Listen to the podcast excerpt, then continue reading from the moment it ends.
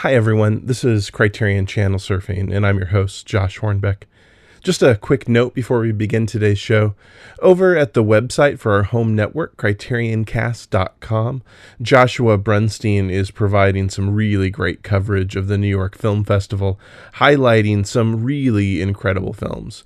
And because this year's New York Film Festival is holding online screenings, you actually have the opportunity to catch a lot of the films that he's covering. Many of these films will also be playing at other online festivals throughout the rest of the year as well. So, this is a great way to learn about some contemporary cinema that you really don't want to miss. So, head on over to CriterionCast.com and read all of Joshua's coverage of the New York Film Festival and discover something new. Thanks for listening, everyone. And now, here's the show. You're listening to Criterion Channel Surfing, a podcast dedicated to the films the Criterion Collection streaming video service, the Criterion Channel. I'm your host, Josh Hornbeck. Alexandria Daniels, film blogger and guest of the It Pod to Be You podcast and the We Cut Heads, a Spike Lee podcast, joins me as we head back to school, discussing films about teachers and students that are only available on the Criterion Channel. But first, I'll also check in with Becky DeAnna to discuss the films of Albert Brooks. Stay with us as we start surfing the Criterion Channel. If you enjoy Criterion Channel surfing, check out Film Baby Film, a podcast hosted by Jonathan James Lobinger. A podcast for people who love movies, or films if you're being pretentious. Host Jonathan James Lobinger discusses a wide range of film topics with guests who have more interesting perspectives than he does. Find it wherever you get your podcasts. Criterion Cast, a podcast network and website for fans of quality theatrical and home video releases. Find out more at CriterionCast.com. I'm here once again with Becky DeAnna, frequent guest on Wrong Reel, Film Baby Film, and the Criterion Now podcasts. Becky, thank you so much for joining me again. Oh, I'm so excited, especially to talk about Albert Brooks. Yeah. And, you know, the Criterion Channel this month debuted a bundle of Albert Brooks films.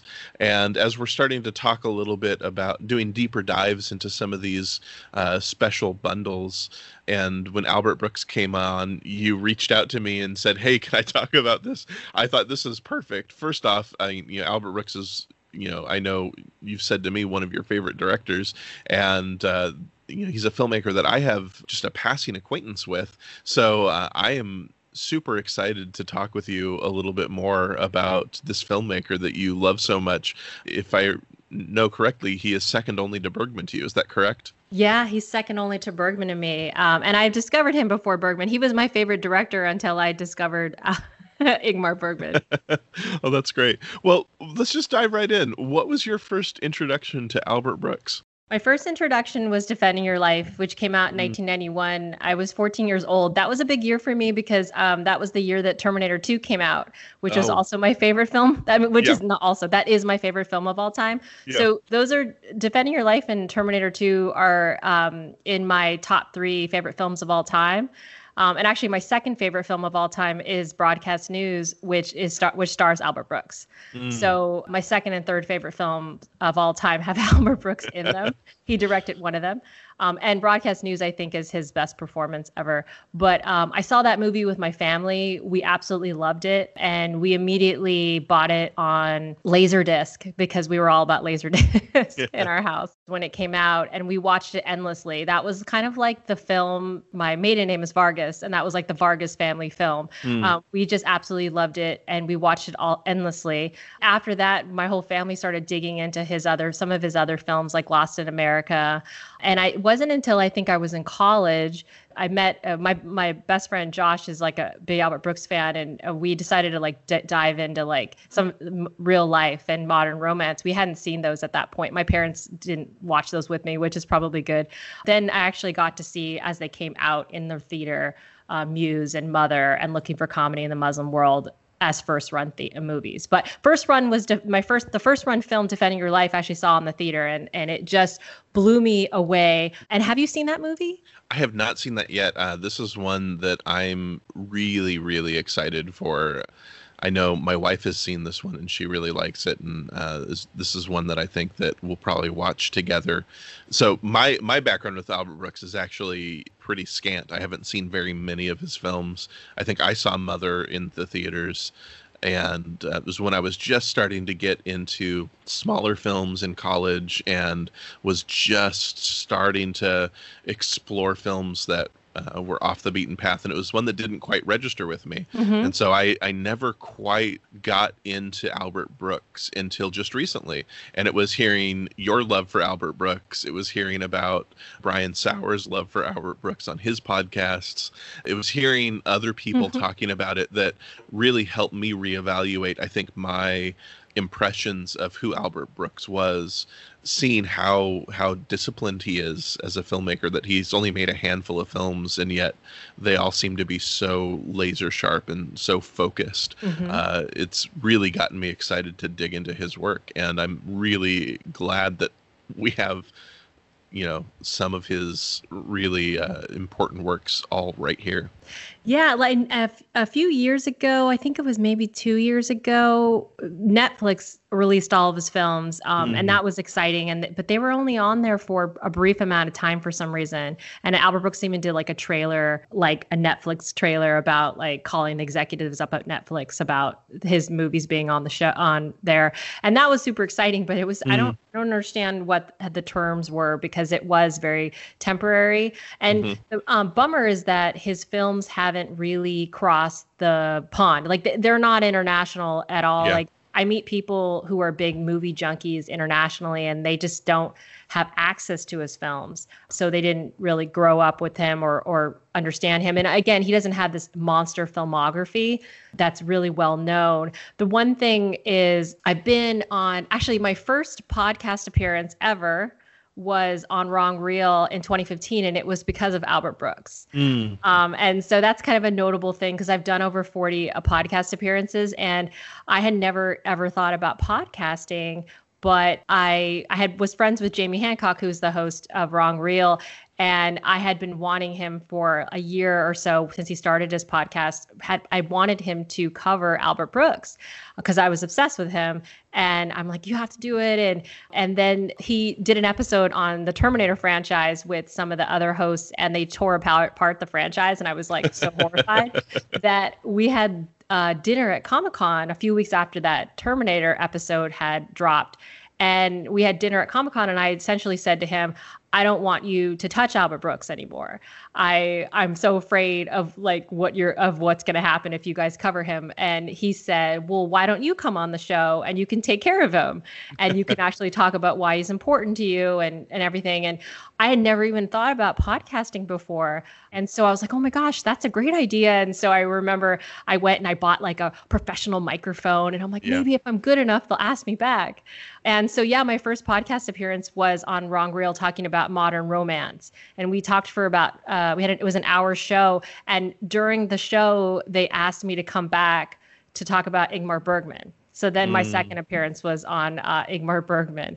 But uh, th- yeah, Albert Brooks is I absolutely worship him and he is my favorite actor. I don't know if I've said that already, but I kind of feel, and I've said this on some, I did a monster episode on Wrong Reel in 2017 on his Albert Brooks's entire filmography, which is really a great listen if you mm. want to check that out.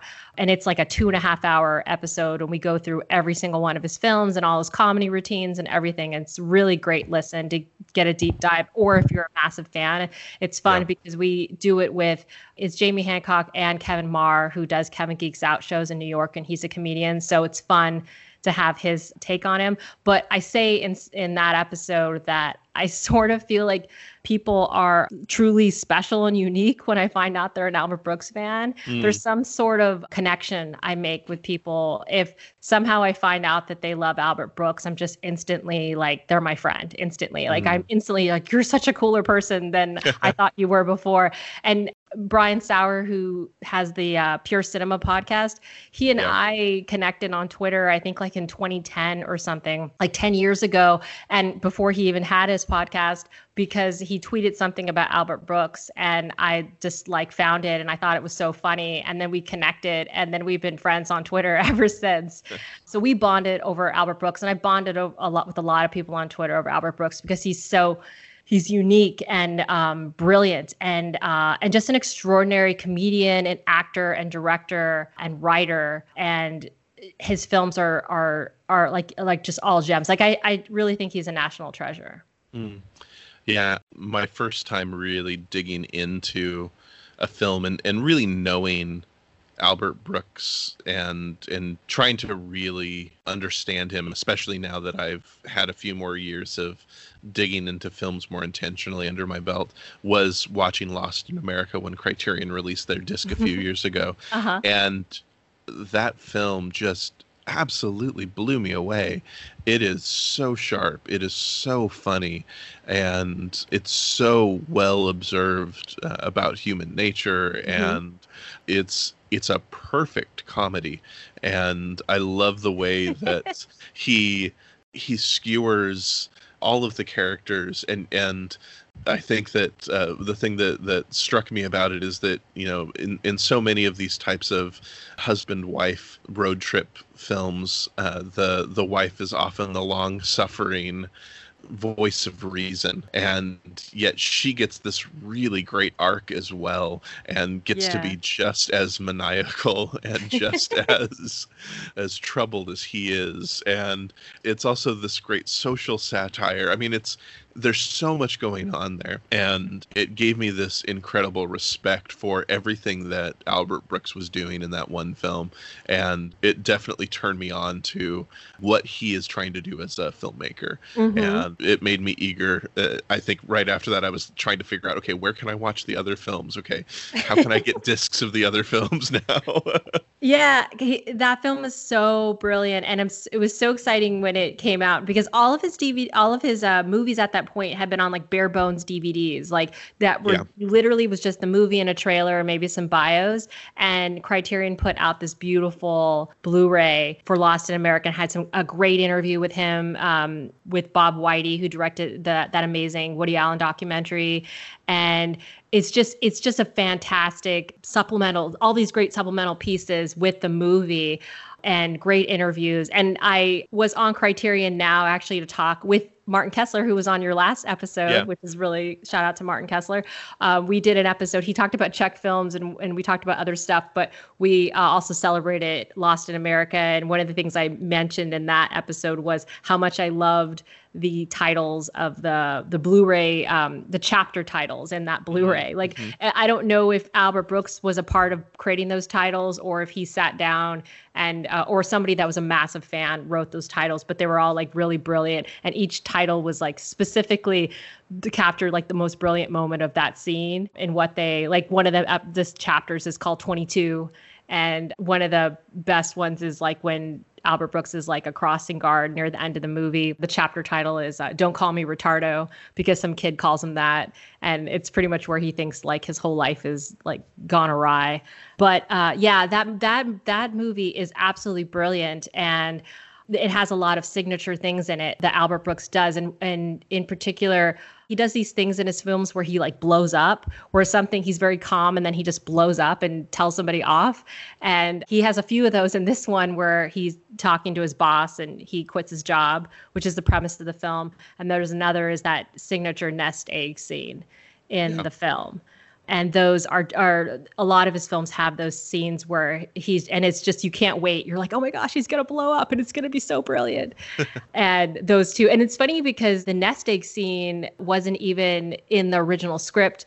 They had they tested the movie and pretty much julie hagerty is in the car and says something like yeah, I just really can't apologize much more. I don't know what you want me to do. And that's really how the scene ends. And like all the cards and stuff, people were like, we hate her. She's the worst. And like, and so they put in this nest egg scene to make her just, it was really funny. Like he wrote it up, but it was also just to make her a little bit more likable mm. uh, because he was unleashing on her. And it's also yeah. this this scene where uh, Nicolas Winding Refn saw when he was a kid, and he was absolutely terrified of Albert Brooks. He's like, I've never seen so much rage. And when he was a kid, he was totally scared of Albert Brooks because of that scene. And that and that he immediately thought of him when he was casting Drive as like That's a villain because of that scene.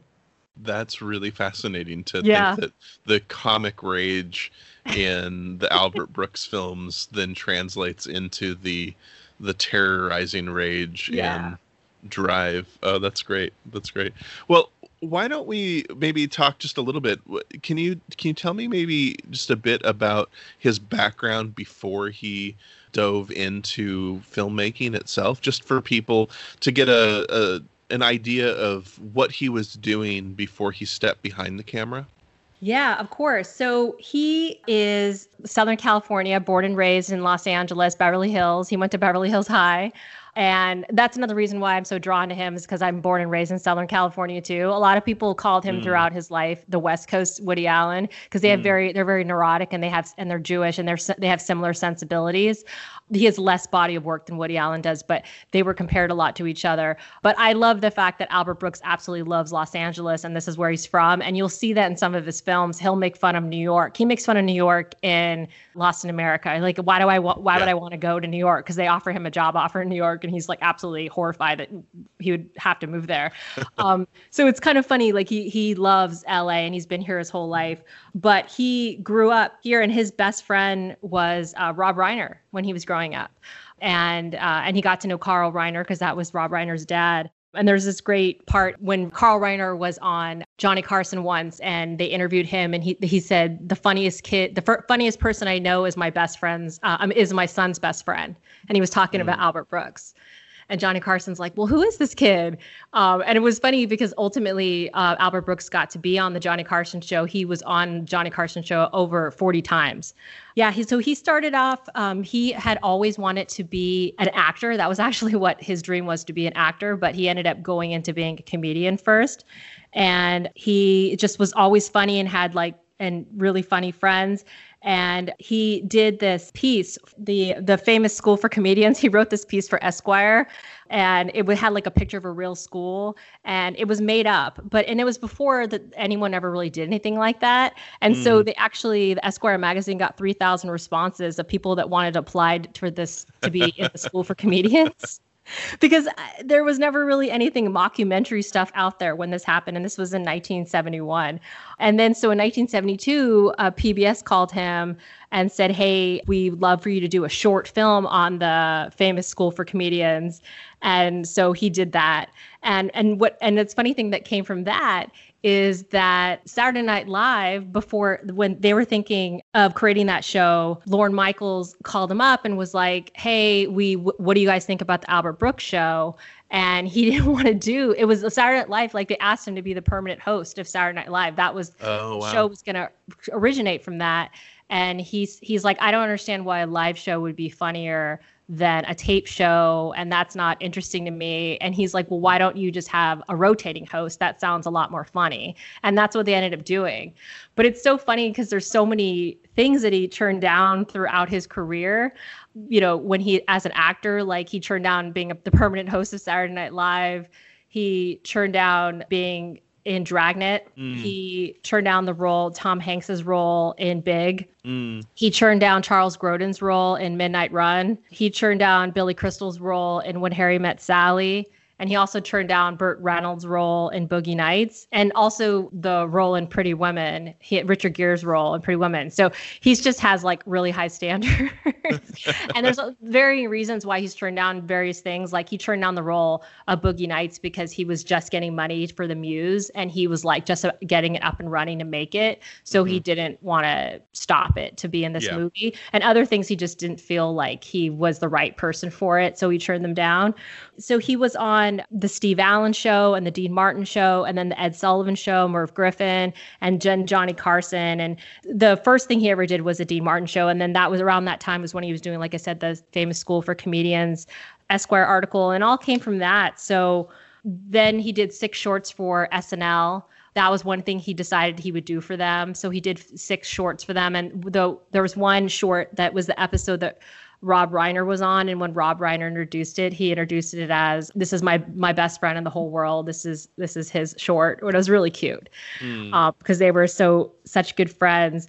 Yeah, it's pretty great. And actually, the reason why he ended up directing was because um, he never really wanted to be a director, but he was wanted to make real life. He thought that that would be a really funny movie to create.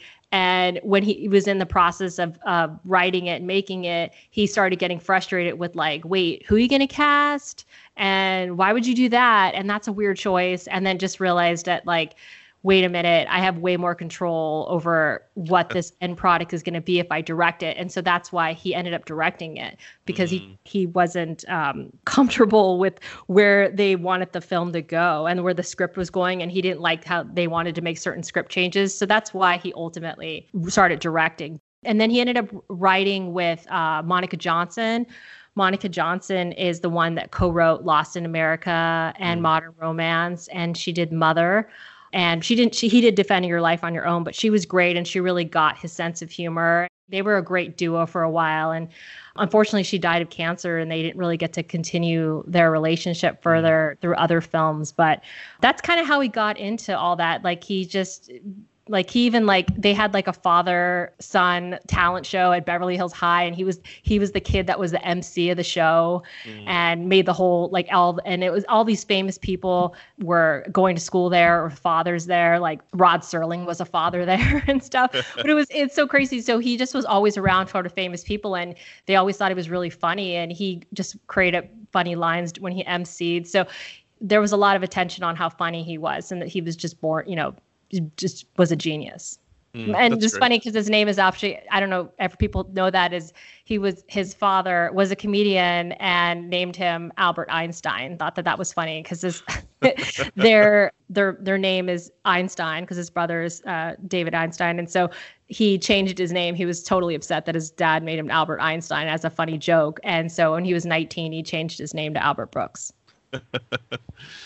you know, it it sounds to me like he really you know he doesn't have a huge filmography but it sounds like he is really exacting in the films that he makes and really really takes his time to get things right mm-hmm. and and it sounds like from what you describe when he made real life that, that that he really moved into filmmaking because he wanted to make sure that every element was right and mm-hmm. that every element was perfect for this film and i think that just is is really really neat and really exciting i, I find myself drawn to those filmmakers who who really go in with a clear vision and th- they really have something to say with the work that they're wanting to put out into the world yeah he's definitely that way and he, he's always knows exactly and he's always been sort of ahead of his time too and, uh, and, and pretty much everything that he's done. And like he even wrote a book about five years ago called 2030, the real mm. story of what happens in America. But it's brilliant and it it really kind of predicts certain things that I and it it seems like a lot of things that could actually happen in the world. It's mm-hmm. it's a very funny book, but also kind of very scary book. Essentially, that the the the kids, the young people, are starting to get frustrated with the old people. They call them the olds because mm-hmm. they are having to spend all their lives paying for them because cancer has been cured and now everyone lives to be like 130. So now the young are having to put the burden of having to pay for everybody. And there's this massive earthquake in LA. And then China ends up becoming a friend to uh, United States in the end. And it's just like, it's really a really biting, uh, sarcastic book. It's, but it's extraordinary and very uh, mm. fun. Um, and mm. that's a, I highly recommend that book. And he he wrote that book, uh, like I said, about five years ago. Well, that's neat. That's great. Where would you recommend people start with this bundle? There's only five films mm-hmm. in it, so it's not it's an easy it's an easy bundle for people to catch yeah. over the next few months while it's on. What would you recommend people check out first, maybe? Gosh, so Defending Your Life is my favorite film, and I love it so much. And I always feel like that's the film that I would love people to start off with. But I mm. know it's not as biting and and brilliant and personifies what Albert Brooks is, like uh, Lost in America is. So I feel like Lost in America is the perfect entry point. Mm. Um, And again, these films, uh, there's not that many, so it's not like you have to watch them in chronological order. Like with Bergman, how I always suggest, like, oh, it's great to see how his themes develop and all that. I think the best thing is to watch the film that's the strongest, and then you really get hooked into who he is, and then you can explore the rest of his films. Because Real Life is a movie that's brilliant, but it's like my least favorite of all of his films. I just think it's amazing, but it is his least favorite. And I think that movie, if you see it first, you might be like, I think it, it it has more resonance if you know if you know who Albert Brooks is and think and understand his humor because I think it might not play as well for certain people. Um, but Lost in America, if you see that movie and love it like you do, then then you're in. That's great. That's that great. I think that you you have them, and that that movie has everything you need. Modern Romance has less optimism than Lost in America. It's a lot darker. It's hilarious. It's absolutely brilliant and funny, and I love that movie but it is very cynical. And Lost in America has sort of like the biting humor, and it's cynical, but it's also ha- is is positive, and it's about a loving couple. And there is a lot to relate to because in modern romance, the setup for modern romance is Albert Brooks' character in the beginning of the movie breaks up with a girl and uh, a woman named, and it's Kathryn Harrold, who he actually dated in real life. He's dated Julie Hagerty as well he's dated a lot of beautiful women like Linda Ronstadt and a lot of amazing people throughout his life. But he actually breaks up with her in the beginning and that's the premise of the movie. And then after he breaks up with her he realizes that he shouldn't have broken up with her and like the whole movie is trying to get her back and they get back together and then he wants to break up again. And it's like he seems like he's mentally unstable in the movie a little. like he's it's just like and it's hilarious to watch it, but you don't really relate to him because he's kind of crazy, but it's so fun to watch. And one of the funny bits throughout the movie is he consistently is telling people that he broke up with people. Like he goes into a running store and he's like, "Yeah, I just broke up with someone, so I like to start like, you know, running."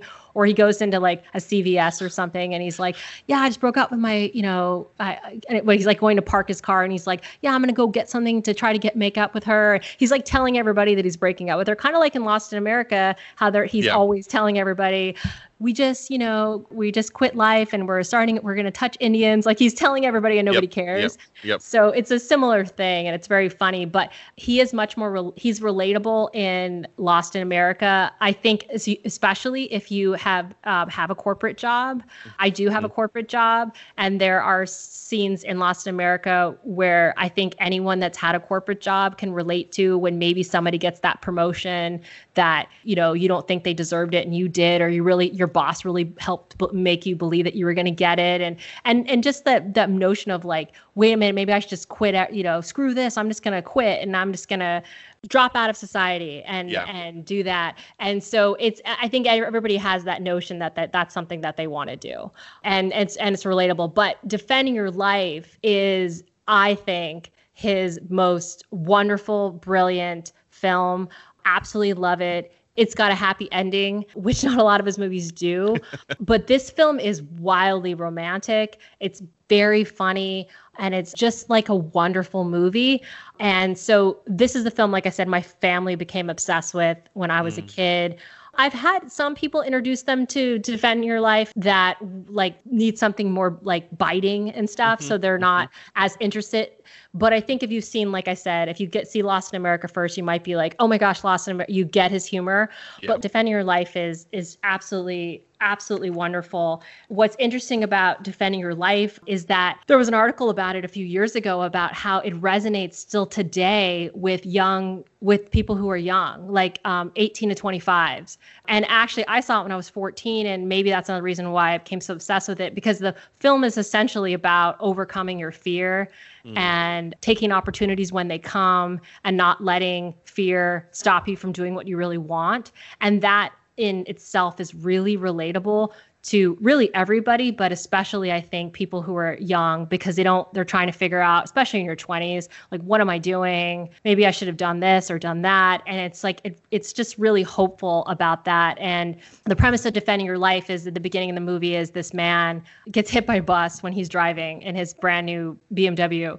and he gets sent to Judgment City, which is sort of like a limbo between moving forward. There's not really a heaven and a hell. And the whole goal of the movie or the whole goal of life and what they say in this movie is that you move forward and you become smarter. That's the and you get to use more more percentage of your brain. And they're told like on Earth you only use three percent of your brain. And then he starts meeting everybody in Judgment City and they're using fifty percent of their brain or sixty percent of their brain.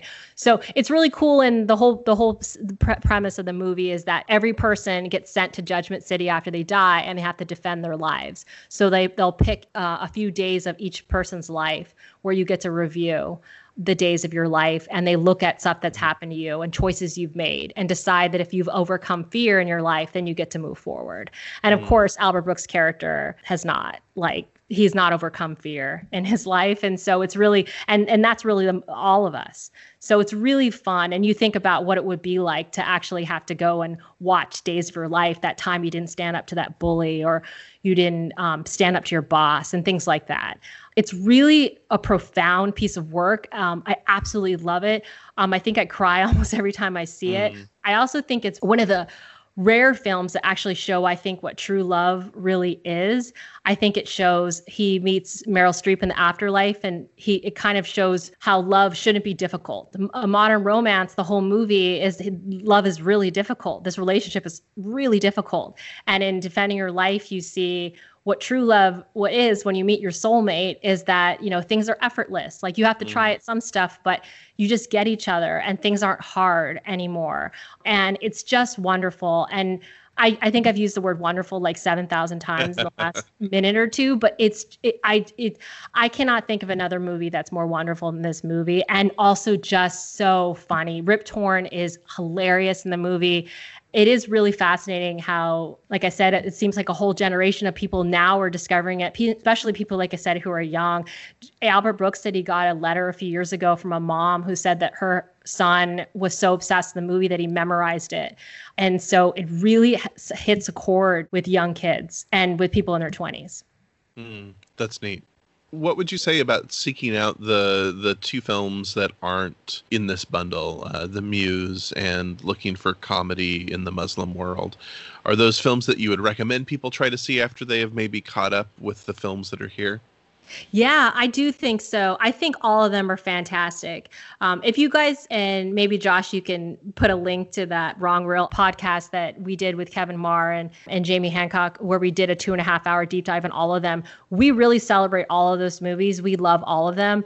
I think that uh, looking for comedy in the Muslim world didn't. I think it, it had like forty eight percent or something on Rotten Tomatoes. It didn't get like a, a, huge. A lot of people didn't love it, but it's very funny. And if you're an mm-hmm. Albert Brooks fan, like it's not for everybody. That movie is definitely not for everybody. But if you get Albert Brooks and you get his sense of humor, it's a very funny movie and the muse as well um, like i would say the muse and, and looking for comedy in the muslim world aren't his strongest in his filmography but they're definitely worth seeing and they're very very funny um, and he plays himself in both of those movies, which is mm. great too. And he did that before anybody else did. He did that before Larry David did and Jerry Seinfeld. And he was always he he talks sometimes about how like there was this interview I heard where he's like, there's no line at the bank that's that like is ahead of your ahead of your timeline where you know he doesn't like you get anything for being able to see things you know more forward thinking than other people do but he's okay with stuff like he's he's okay with not being chased by paparazzi and and being yeah. like he's turned down like over 100 roles and and also just like he loves acting and the stuff that he's been in as an actor he just elevates them like i would say this is 40 is an okay movie, but mm-hmm. like he elevates it because he's in it. He yeah. is just an amazing actor. But yeah, I definitely think The Muse and Looking for Comedy are films that definitely seek out after if you like him and because if you're if you're not interested i guess if you've seen all of them then you are but i, I feel like hardcore albert brooks fans especially are going to love looking for comedy in the muslim world maybe not hardcore albert brooks fans but the muse is relatable and it's fun and also if you love hollywood because he plays a hollywood director and Sharon Stone is his uh, muse, and there's a lot of like cool cameos with James Cameron and stuff. But it's also very there's a lot of really funny Hollywood humor. If you end up seeing Lost in America and Modern Romance and love those movies and love him, then you're gonna absolutely I think you're gonna love looking for comedy. That's great. That's great.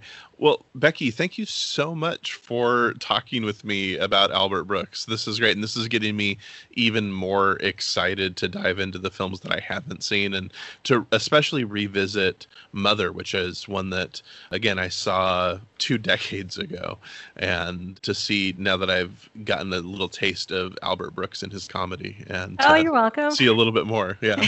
one thing before we go, uh, because it's it's a notable thing if people think about it, why his filmography is so small is because people of like me that are in marketing that market movies. He talks about a lot about how when he makes movies that the third like he he calls making movies, he considers them in three acts. And so the first act he considers as writing, the second act is making the movie, and the third act is releasing it. And mm. he hates the releasing part because he doesn't like people in marketing telling him you need to change this, you need to change that. And um, he he just absolutely doesn't like that part. And that's the reason why he doesn't make a lot more movies. And he hasn't. And then like on Modern Romance, they like read him the cards and he said it was like just being in Guantanamo, like them sitting there and reading him all the cards of pe- what people said about the movie.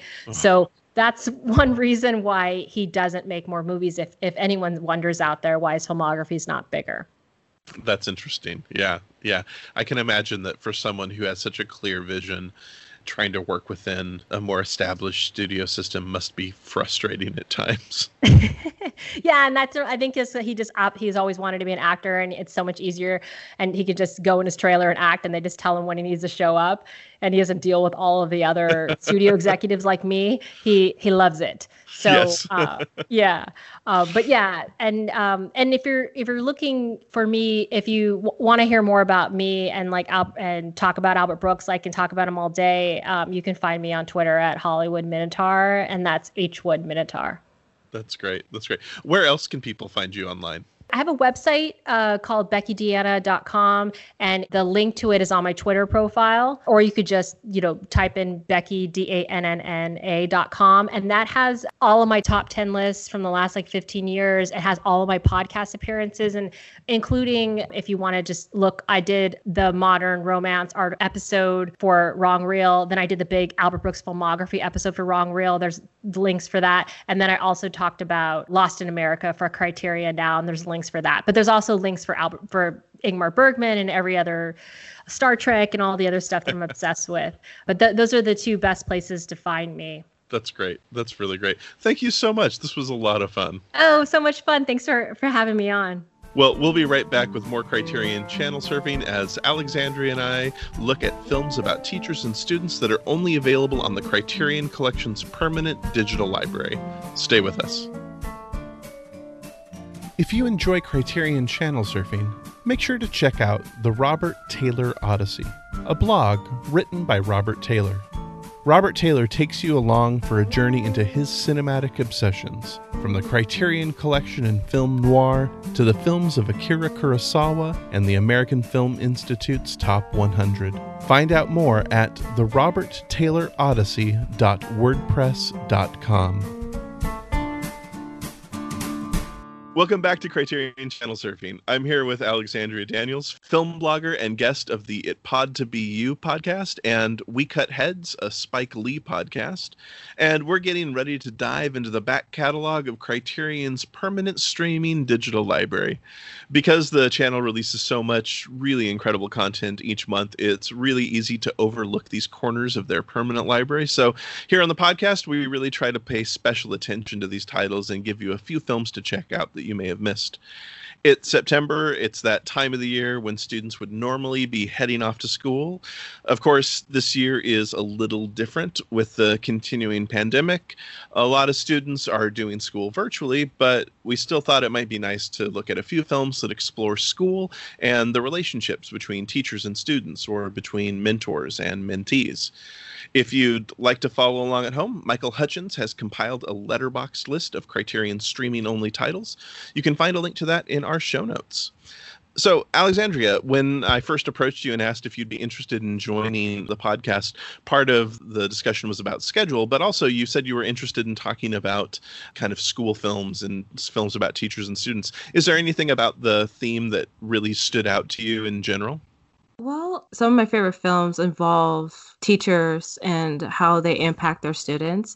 I think mm-hmm. personally, this is something that I always look for whenever I'm in school. You know, not to say I don't disrespect any teacher, of course, but you know, there's just some teachers that resonate more than with others. And yeah. as someone who loves the arts and I love poetry, I love, you know, I love acting, I love any anything involving the arts. Having a teacher that's able to kind of convey this notion of having a free spirit and doing what your heart says really means a lot. And um, actually, one of the films, actually gonna I'm gonna mention it in a bit, but I had a teacher once who uh, she actually introduced me to like a Dead Poet Society, mm-hmm. and she she was someone who really meant a lot to me because she always encouraged me to be my best and to always try and to always strive to doing what I wanted to do. And it's really interesting how she kind of introduced me to those kinds of films because it kind of reflected how I kind of saw her. Like she kind of saved me from myself almost. mm-hmm. And mm-hmm. but yeah, those themes about you know having students feel pressured to, to already live by society norms. So when you have a movie that kind of shows how a teacher can say there's more to that, you know, you still have your spirit. You have to watch after. You have dreams of your own. You're meant to pursue yeah. And um, but as well as those things kind of talk about the pressures of even living up to your parents' ideals and your teachers' ideals and having to feel you need to conform. You know, those things resonate with me a lot. So that's why I really wanted to pick the theme because I there's a lot of great movies that kind of talks about those things. That's cool. That's really great. Well, why don't we just dive into the conversation? So, what's the first film that you want to talk about today on the Criterion Channel? Picnic at Hanging Rock it's mm from Peter Weir and uh, came out in 1979, and it's based off a novel of the same name from Joan Lindsay. It's actually one of the most prominent films in the Australian New Wave cinema. It's a very beautiful, beautiful film, but yeah. it's one of those films that talks about femininity and adolescence and how growing up, how you view things like beauty and loss and uh, women, uh, girls like coming to their own basically, but through an adolescent view. Picnic at Hanging Rock, as she tells a story about these group of girls and one of their teachers, they all go to a picnic at Hanging Rock, Victoria, which is in Australia. And the girls kind of go away and they go to explore this rock. And as they're exploring it, they suddenly disappear. And mm the teachers, the rest of their peers are left trying to figure out what happened to these girls. Simultaneously, they're fascinated by these girls, like why these girls in particular, and especially Miranda. She is the uh, one of the main characters, and she is just adored by everyone who meets her. Uh, everyone finds her magnetizing. They love her. They love her spirit. They love like how she is, how she carries herself. She's basically one of the popular girls in school and everyone kind of like compares themselves to her a little bit. And i, I kind of like the more i watch the film i kind of pick that up from other for the other mm. characters in the group. You know like they always want to follow miranda you know or what her what she has to say like she really matters. But there's also sh- miranda seems to kind of live up to this ideal of what femininity is and uh, mm. to everyone's eyes. And you know that's a tall order for because she's only a teenager. She's only in, you know this is in school so, you know, you have those dynamics of, you know, her being the popular girl and everyone wanted to be around the popular girl. Even the teachers love her. You know, the most beautiful teachers are there and they always love her, Miranda too. And it kind of, it's just like a nice like study of how we view beauty and what is beauty. Whoever and whoever's like people say beauty is the eye of the beholder, right? Yeah. so this movie kind of like explores that, but also kind of shows just I want to say I want to say almost like problematic in a way the more I kind of think about it because you know there's different kinds of beauty. This one only explores one kind of femininity. Mm-hmm. You know what mm-hmm. I mean? Mm-hmm. So you know it's a it's a beautiful film. It's a it's a film that actually inspired Sofia Coppola and her directorial style.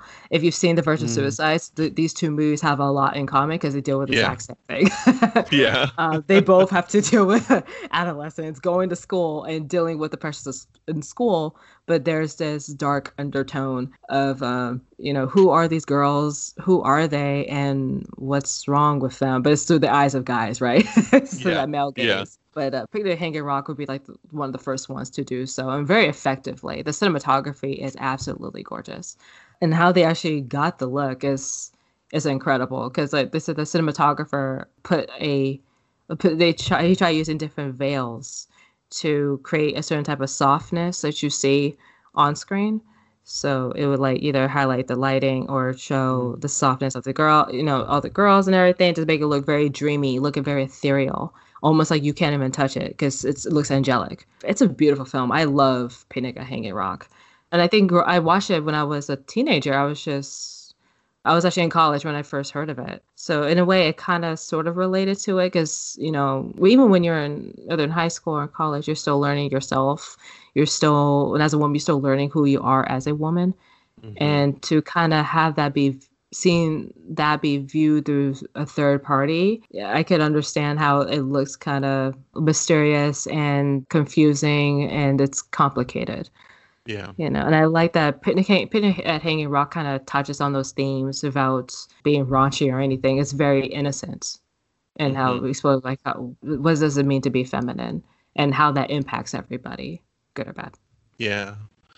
Yeah, I saw this years ago, and I think the thing that always stands out to me is just how ethereal the mm-hmm. film is, and how how mysterious everything is about the film that there's this inscrutability about the characters and the more the the characters who are left behind try to get to know the girls who have disappeared the the further away they they actually seem to get and, and I like I love your your comparison to the virgin suicides because I think that there's that similar undercurrent there as well. The more these men who as they have grown older and think back on these teenage girls that they once loved the more they think back on them and and try to uncover the mystery of them the the further away they are. And there's something I think just profoundly true about that idea that the more you try to know this idealized version of someone, the the further away from reality they actually are.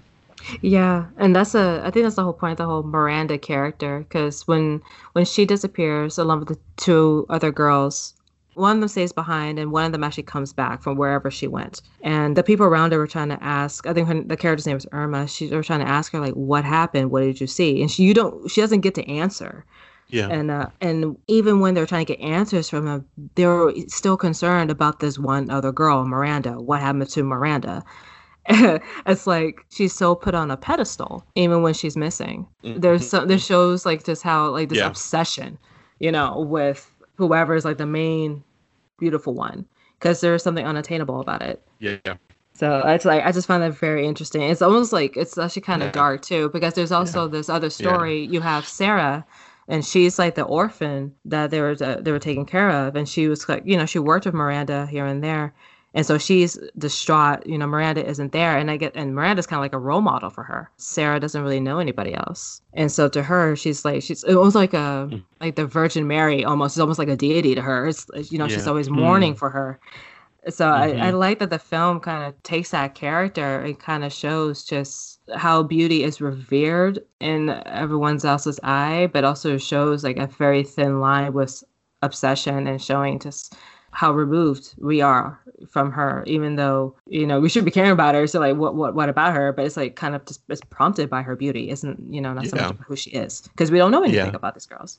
Yeah, that way that we idealize someone and they become something something more than than what they actually are. Yeah that's a great recommendation and yeah i think this is a this is a good one and i think especially since it's part of this australian new wave bundle as well this is a great time for people to check it out as well I also found it interesting that the school is run by another female as well. It's like you have the mm. headmistress, and she's like yeah. the polar opposite of some of the other women there. Like the other one seems so soft and so sweet, and this one is like completely mean. and very strict.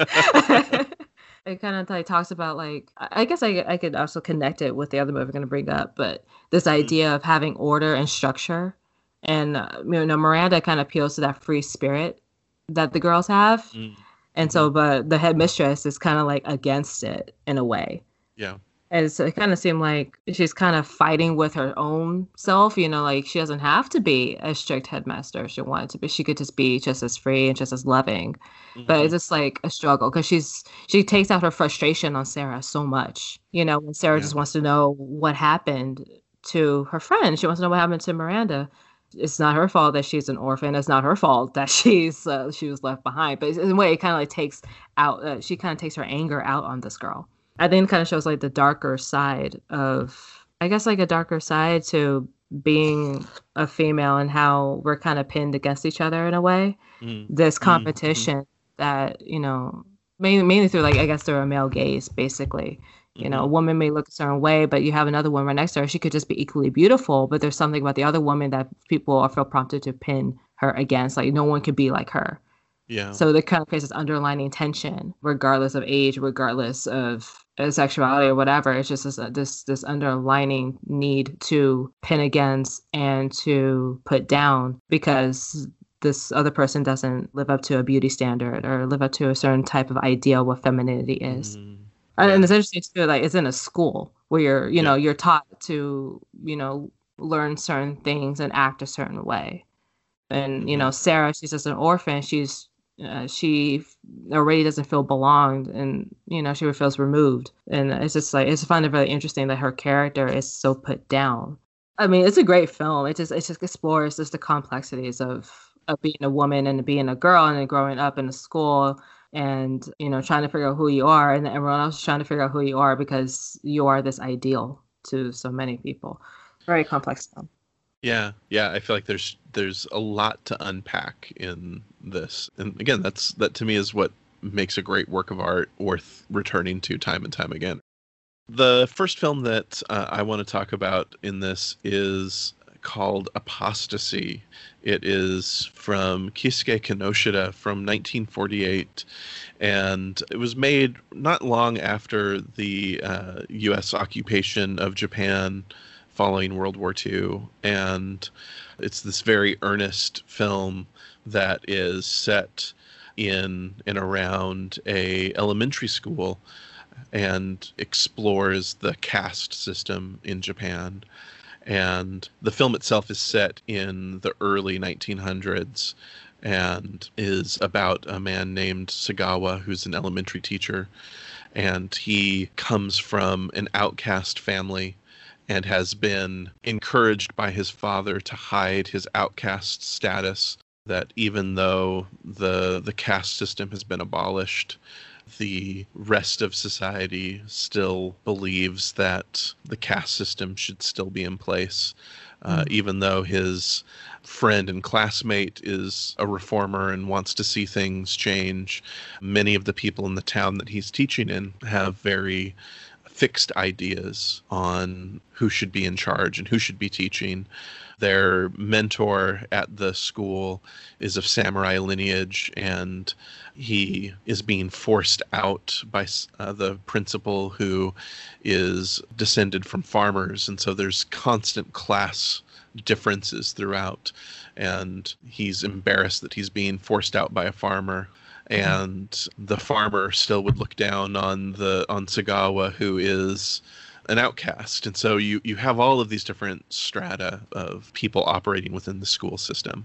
And Sagawa also has another mentor by the name of Inoko, who is a reformer who is an outcast. And he is writing pamphlets and traveling across the country and encouraging towns all across the country to abolish their caste system and to think through uh, the fact that everyone is is equal and trying to encourage people who are hiding their caste to come out and to share their outcast status so that people can see that uh, people from outcast villages are actually just the same as everyone else. And uh, it's this really moving story of the way that that this prejudice had been baked into Japanese society, and you get the sense that Kinoshita, as this new constitution for Japan had just been adopted, was really trying to encourage equality, was really trying to encourage his country to abandon some of the rigid class hierarchies that were still in place at the time. It's a, a deeply humanist film the the film is really moving and you see Sagawa not only trying to by the end teach his students about humanity and about the common humanity of everyone but you also see him learning from his mentor the the reformer what it means to to live free and openly and honestly. And yeah it's a it's a really beautiful little film. It's considered one of uh, minor works. It's not one of the ones that people think of uh, more prominently, but uh, it's a, a really lovely little film that I think is really powerful. Again, statement on on the prejudices of Japanese society that I think still has a lot to say to us uh, today. Mm-hmm. Nice. I try to fit in uh, as much Kinoshita into my recommendations as I can since we have, uh, I think, 500 Kinoshita films on the channel. And if I don't try to work them in every once in a while, then by the end of my podcast, all I'll be talking about is Kinoshita. So it's okay. this is your podcast. You talk about whoever you want. That's right. oh. Uh, so, Alexandria, what is the second film that you want to talk about today? Okay, so this one's called The Freshman, and it's directed by Sam Taylor and Fred Newmeyer, and it stars Harold Lloyd. And this movie is actually about Harry Lloyd. Or he plays this character named Harold Lamb. He's a very naive, very, very overly excited student at this new university called Tate University. That, that that was his dream to go to college and he strives to be the coolest guy on campus. And honestly, everything goes awry when he tries to. it is beautiful slapstick on screen because I mean, if you're if you love Charlie Chaplin and if you love you know, Buster Keaton. And of course, you have to love Harold Lloyd. He's he yeah. was just as an influential comedic back in those days with his innovative filmmaking and his comedic timing. It's too perfect. So, like his character, he goes to Tate University because he wants to be known as like the like the big guy on campus. He decides to emulate his favorite movie character and I believe he's called like the college guy or something. And he has this little dance jig that he does just to get people talking, to get people to like him. And he decides to make his nickname Speedy. so whenever you hear his name, uh, call me Speedy, and he does a little jig, and then everyone loves him for it, right? The only downside is that one of the other characters, his name is Cad, he knows he's a joke, and so he tries to make him a laughing stock on campus, and everyone pretty much knows it. But whenever Harold thinks everyone's laughing, they think it because, oh, he's so cool. And really, he's just a laughing stock. And sadly, he has no friends. The only friend that he has is Peggy. She is like the daughter of the uh, landlord that uh, the building he stays in. And she has a crush on him too. There's clearly an attraction between those two characters. They're so cute together. I, I love seeing them on screen. but basically he still tries to get to win everyone everyone's heart to be the darling of the college campus. He tries to he tries to um, make it to the football team. He ends up being a tackle punching bag basically. And it's so funny because like they literally go oh we need uh, the, the coach is like i need players to know how to tackle. You guys are not leaving this field until you guys know how to tackle. And their tackle dummy is not working. It's brilliant slapstick across the board Harold Lloyd becomes the tackle dummy on and uh, he's but he's still so excited. He thinks he joined the team, but he doesn't. The coach is like he loves his spirit and everything, but no, he's not going to join the team. There's no way. And one of his peers was like, make him be a water boy, just so he could be, you know, just so you he could think that he's on a team or something, you know. So that doesn't work out. But then he uh, he still has somewhat of popularity. They they love him when he does that little dance. So someone invites him to be the host of this fall dance, and even more slapstick happens because it's, things do not go well. It doesn't go as planned. Like I feel really bad for this character. It's so sad. He tries to, you know, win the hearts of many once once again. It just does not work out. His suit falls apart. it's, it's the fun. It's uh, it's genuinely a hilarious movie but it's such a relatable movie because anyone, whether you go to college or high school, there's always that pressure to be liked. Mm, you know, mm-hmm. and Harold Lloyd and his pure comedy genius to make such a perfect film that's so re- so relevant and relatable even today. I mean, it's you know, it's a it's a it's a good film to watch to understand that whether you're in school or even at a job, you know, be yourself. it's simple. it's a yeah. hilarious movie the football sequence towards the end of the film it's it's so funny it's genius and it's so much slapstick again it's harold lloyd just has a uh, he has so much charm and he's so likable you really root for him you know you want him to be liked you know who mm-hmm. doesn't want to look mm-hmm. Harold Lloyd? I mean he's he's pretty much a genius and I love the, the story it's so well made and well written and uh, still resonates you know for i mean ever since it's been released it's it's one of his most successful films other than uh, safety last is other classic. But it's definitely a film that you know if you're if you're going to college for sure check this out. I highly recommend it. It's a great laugh. It would just remind you don't take college that seriously. It's it's really go there for your, for your study. Don't worry about being the most popular person on campus. Yeah yeah, you know, there's something about Harold Lloyd that, uh, you know, I, I I find his performance so they feel so modern, right? They they don't feel as dated as some silent film performers do, and I, I just feel like he's he's from today, and he just stepped right into a silent film. It's it's amazing to me. He does, and, and um, even while I was watching a movie, looking at the the the scope of the football sequence, it's phenomenal. It looked like he could have made it now if he wanted to. Yeah. I mean, I'm, I'm like, that's astonishing. I was, I've had the same reaction when I was watching Safety Last. Like, how do you do that shot with the clock? Like, that's that's incredible. Like, he, look, he did that in downtown LA. It's like, yeah. It's, it's, yeah, yeah. It's very modern yeah. take on it, and I think that's why people love him. You know, it's it's contemporary in of itself. Yeah, yeah, I think that's a that's a great recommendation and something very very light. And maybe those people who are headed to college can uh, get a few pointers from yeah. Mr. Lloyd. Because college can be it's tough, especially when you're a freshman. And I, I yeah. love that's called the freshman because it is about the your first time being on a college campus. You're so excited, you have high hopes, and that's the point. You have high hopes. Sometimes you just have to, you know, bring them down a little bit, and it's okay. Right. You know, you're there to get to know people not everyone's gonna like you, and uh, it's it's not as bad as high school, but it's it's, tough. yeah, and I, yeah. I, just love like Harold Lloyd will give the viewers something to laugh at. I mean, even revenants when they're remembrance of their college days. I remember when I was a freshman in college, and you know, I was had the same enthusiasm. I was so excited. Mm-hmm. Only made one really good friend. yep, yep. You yeah. wanted to be one of those popular kids, but sometimes that's not the case, and that's okay if it's not you know you want people to like you for who you are and i, I like that uh, i like that message through that movie yeah that's awesome that's great well my second film that I want to talk about is on the opposite end of uh, funny. It is Socrates, and this one is directed by Roberto Rossellini, and it's from 1971.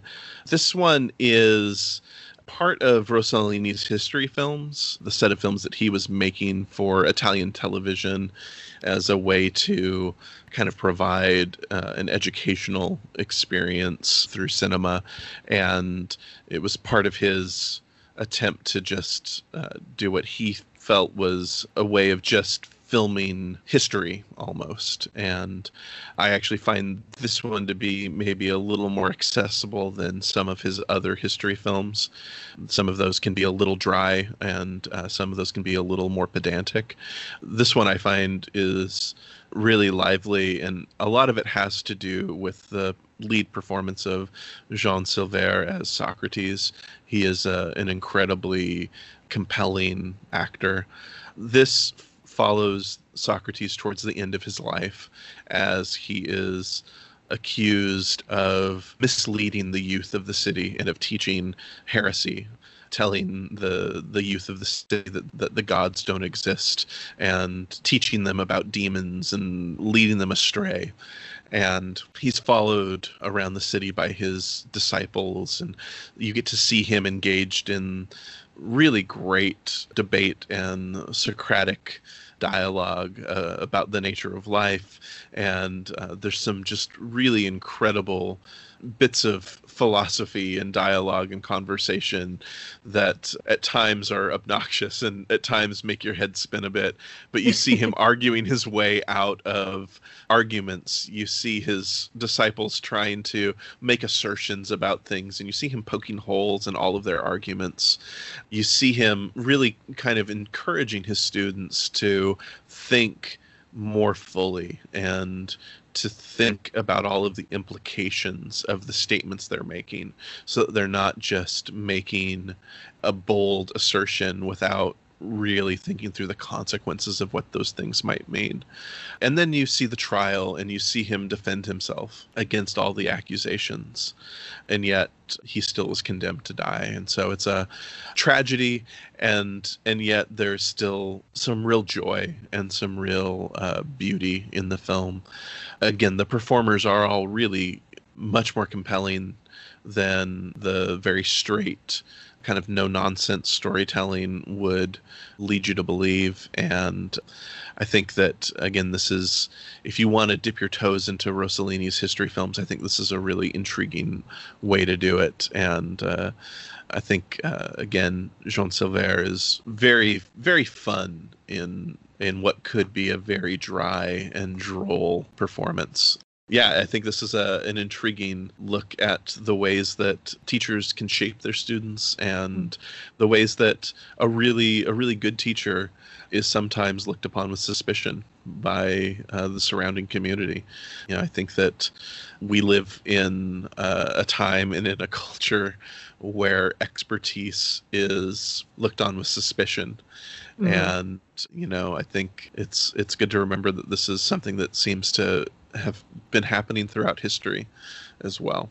I like that you mentioned uh, how Socrates wanted his students to think more broadly about what they're saying because you don't yeah. know exactly what what exactly that they actually mean when you make bold statements, and it's very interesting because we live in a in a type of world where everyone wants to make an opinion about something. Yeah, I know. and uh, sometimes I'll be online and be like, okay, I hear what you're saying, but do you really understand what you're saying?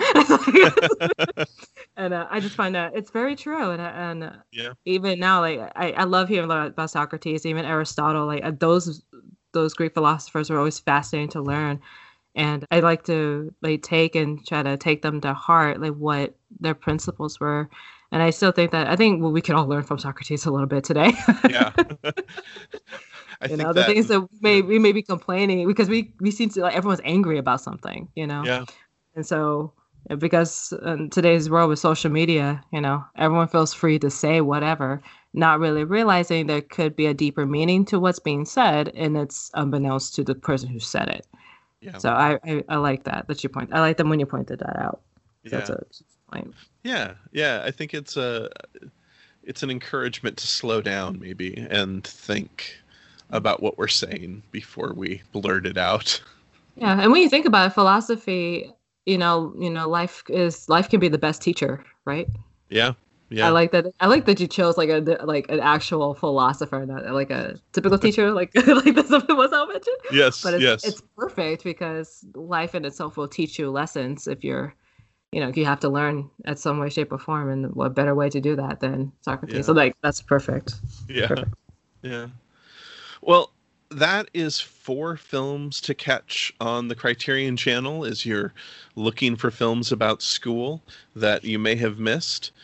Picnic at Hanging Rock by Peter Weir, Apostasy by Keisuke Kinoshita, The Freshman by Sam Taylor and Fred C. Newmeyer, and Socrates by Roberto Rossellini.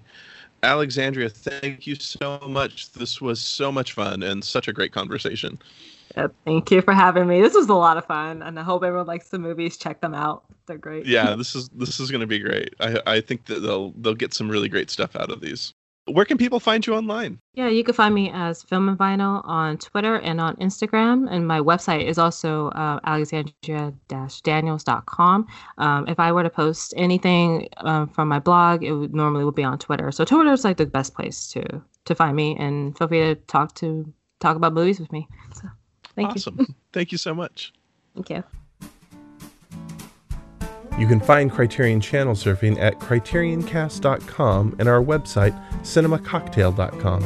And you can subscribe on Apple Podcasts, Stitcher, Spotify, or wherever you get your podcasts. You can also find the show on Twitter, Instagram, and Facebook by searching for Criterion Channel Surfing. If you'd like to continue the conversation, join us in the Criterion Channel Club Facebook group or send us a message at criterionchannelsurfing at gmail.com. You can find me on Twitter, Instagram, and Letterboxd at Josh Hornbeck. Our logo was designed by Doug McCambridge of the Good Times Great Movies podcast. You can see more of his design work at dpmdesigns.com. Criterion Channel Surfing is a proud member of Criterion Cast, a podcast network and website for fans of quality theatrical home video releases. Find out more at criterioncast.com and support the work of Criterion Cast at patreon.com slash criterioncast. Criterion Channel Surfing is listener supported, so please consider donating to the show at patreon.com slash Josh Hornbeck. For just $5 a month, you get early access to all regular and bonus episodes of the show, and for $10 a month, you'll have the chance to give my guest and I a film to discuss in a special Patreon only bonus episode. I'd like to continue to thank all of our current Patreon supporters. It really does mean so much. Thank you. On the next episode of Criterion Channel Surfing, Alexandria and I will return for a follow up to today's episode in which we'll discuss films about teachers and students that are available on other streaming services. I hope you'll join us. Thanks for listening. Criterion Cast a podcast network and website for fans of quality theatrical and home video releases. Find out more at CriterionCast.com.